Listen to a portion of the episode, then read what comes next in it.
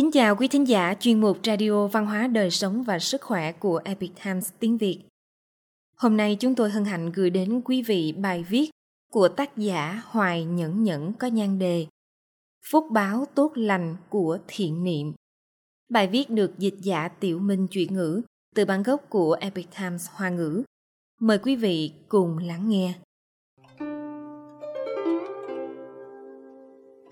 Trong lòng có thiện niệm, trời đất đều biết chăng? Thiện niệm có thể khởi tác dụng to lớn không? Người xưa đã lưu truyền lại rất nhiều câu chuyện thiện tâm cứu giúp người, lưu lại cho chúng ta những tấm gương sáng ngời, mang theo năng lượng lớn mạnh, truyền mãi không thôi. Người trắng đen đảo ngược kiếp nạn sinh tử. Đây là câu chuyện xảy ra ở huyện kim lăng vào thời nhà thanh. Hôm đó có mấy chục người cùng ngồi thuyền qua sông. Thuyền ra đến giữa sông, đột nhiên có một trận gió to nổi lên. Từng trận nối tiếp kéo tới. Trong lúc khẩn cấp, chợt trên không trung truyền tới tiếng nói rằng Người tráng đen Trên con thuyền này quả thật có một người tráng đen Người đó thầm nghĩ Những vị ở trên không trung đó đã chỉ đích danh mình Mình sao có thể liên lụy đến mọi người được Thế là người này tự mình nhảy xuống sông.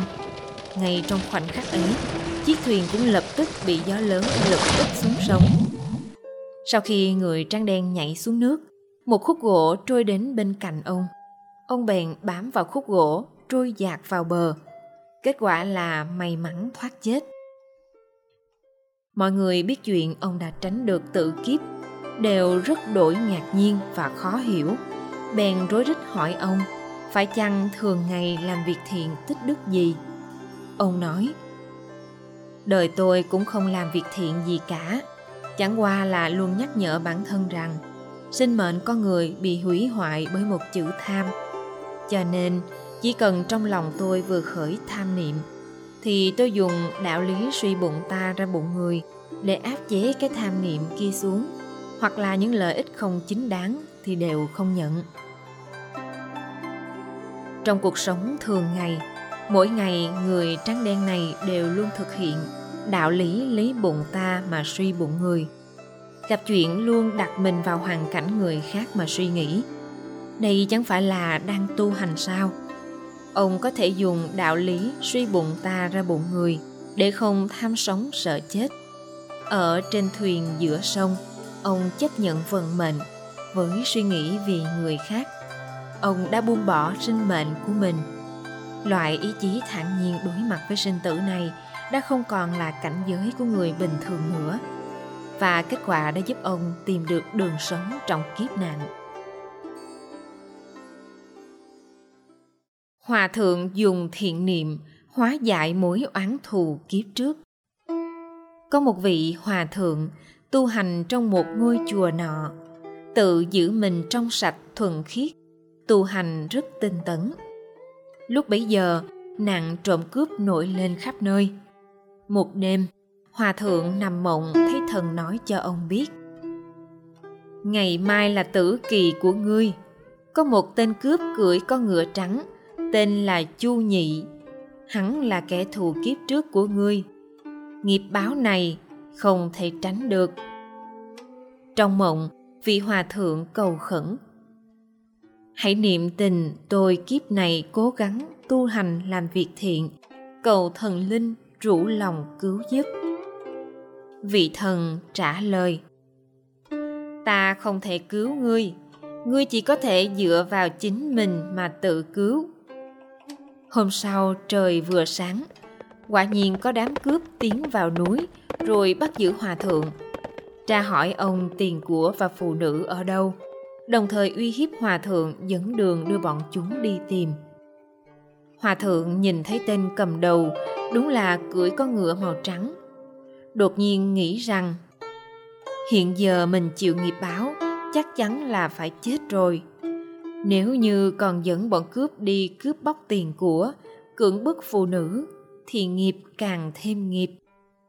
Nghĩ như thế, hòa thượng bèn lớn tiếng nói với tên cướp ta sẽ không dẫn ngươi đi ngươi không phải là chu nhị sao ta ắt sẽ bị người giết chết. Ngươi cứ việc giết ta. Tên cướp kia kinh hãi nói. Sao ông có thể biết được tên của ta? Nhất định là thần tăng. Hòa thượng bèn kể hết những gì gặp được trong mộng cho tên cướp nghe. Tên cướp buông cây gậy gỗ xuống rồi thở dài nói Oán oán tường báo biết đến bao giờ mới kết thúc. Vị thần kia nói không cứu ông. Trên thực tế là đang cứu ông rồi. Ông không dẫn đường cho ta, chính là tự cứu mình. Chúng ta hãy đem thù án của kiếp trước kia hóa giải. Có gì là không thể chứ? Nói xong, tên cướp hướng về tượng vị thần trong chùa bái lạy rồi bỏ đi. Giờ khắc này, một mối oán thù của kiếp trước ở trong trời đất đã được hóa giải. Bầy chim sẻ có linh tính, để lại dấu ấn cảm ơn trên thân người.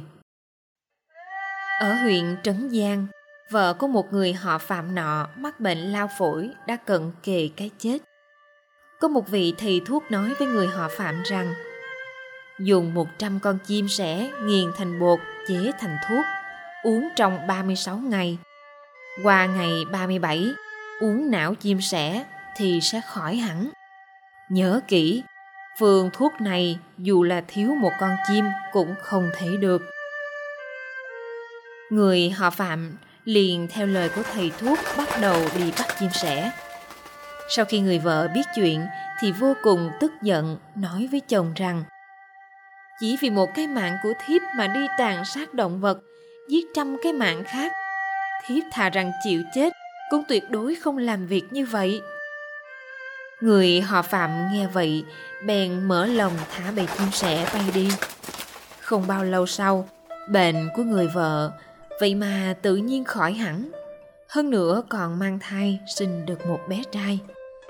Lúc đứa bé được sinh ra, trên hai cánh tay của bé có những đốm đen, giống như hình dáng của chim sẻ vậy.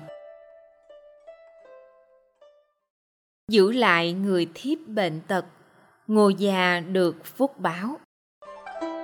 Một người dân thường nọ tên là Ngô Thứ Lỗ, 50 tuổi. Ông có một người con trai tên là Quốc Ngạn đã lập thân. Quốc Ngạn cảm thấy mình gầy yếu khó lòng có con nối dõi cho nên muốn phụ thân tiếp tục sinh thêm con để nối dõi tông đường anh bèn nhờ mẫu thân chuyển lời của mình với phụ thân sau khi biết, ngô thứ lỗ nói, nhà chúng ta vốn nghèo, có con là đủ rồi, cần gì phải muốn nhiều hơn. Mẫu thân và quốc ngạn bèn âm thầm bàn bạc, đem quần áo và trang sức bán đi, tích góp tiền mua một người thiếp. Ai ngờ người thiếp được mua về lại là người gầy yếu, mắc bệnh nặng. Thầy thuốc nói, bệnh của nàng chữa không hết được, nhưng nếu cố gắng tranh thủ bán đi thì còn có thể bán được chút tiền.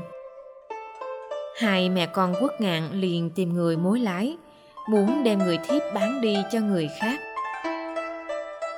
Khi hai bên thương lượng xong xuôi thì ngô thứ lộ mới biết. Ông nói, mùa thiếp không phải là ý muốn của ta. Ta chẳng hay biết gì mà đã làm ra một việc sai trái rồi. Sao có thể lại đi làm hại người khác được chứ? Hơn nữa, người thiếp này ở lại nhà chúng ta còn có hy vọng sống sót. Nếu ra khỏi nhà chúng ta thì sẽ không có cơ hội sống nữa rồi. Mà bán nàng đi, bớt quá chỉ thu được 10 đồng tiền.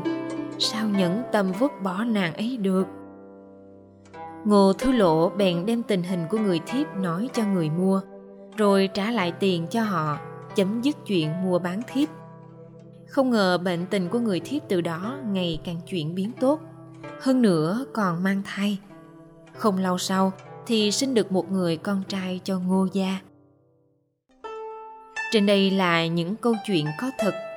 Sức mạnh của một niệm thiện lương có thể tỏa ra ánh quang huy sáng lạng, đem đến những điều tốt lành.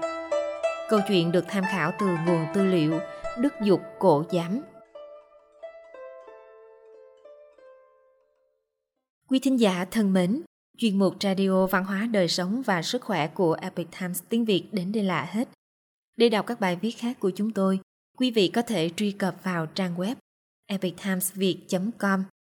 Cảm ơn quý vị đã lắng nghe, quan tâm và ghi danh theo dõi kênh. Mến chào tạm biệt và hẹn gặp lại quý vị trong chương trình lần sau. Kính chúc mọi điều bình an và tốt lành tới quý vị cùng người thân.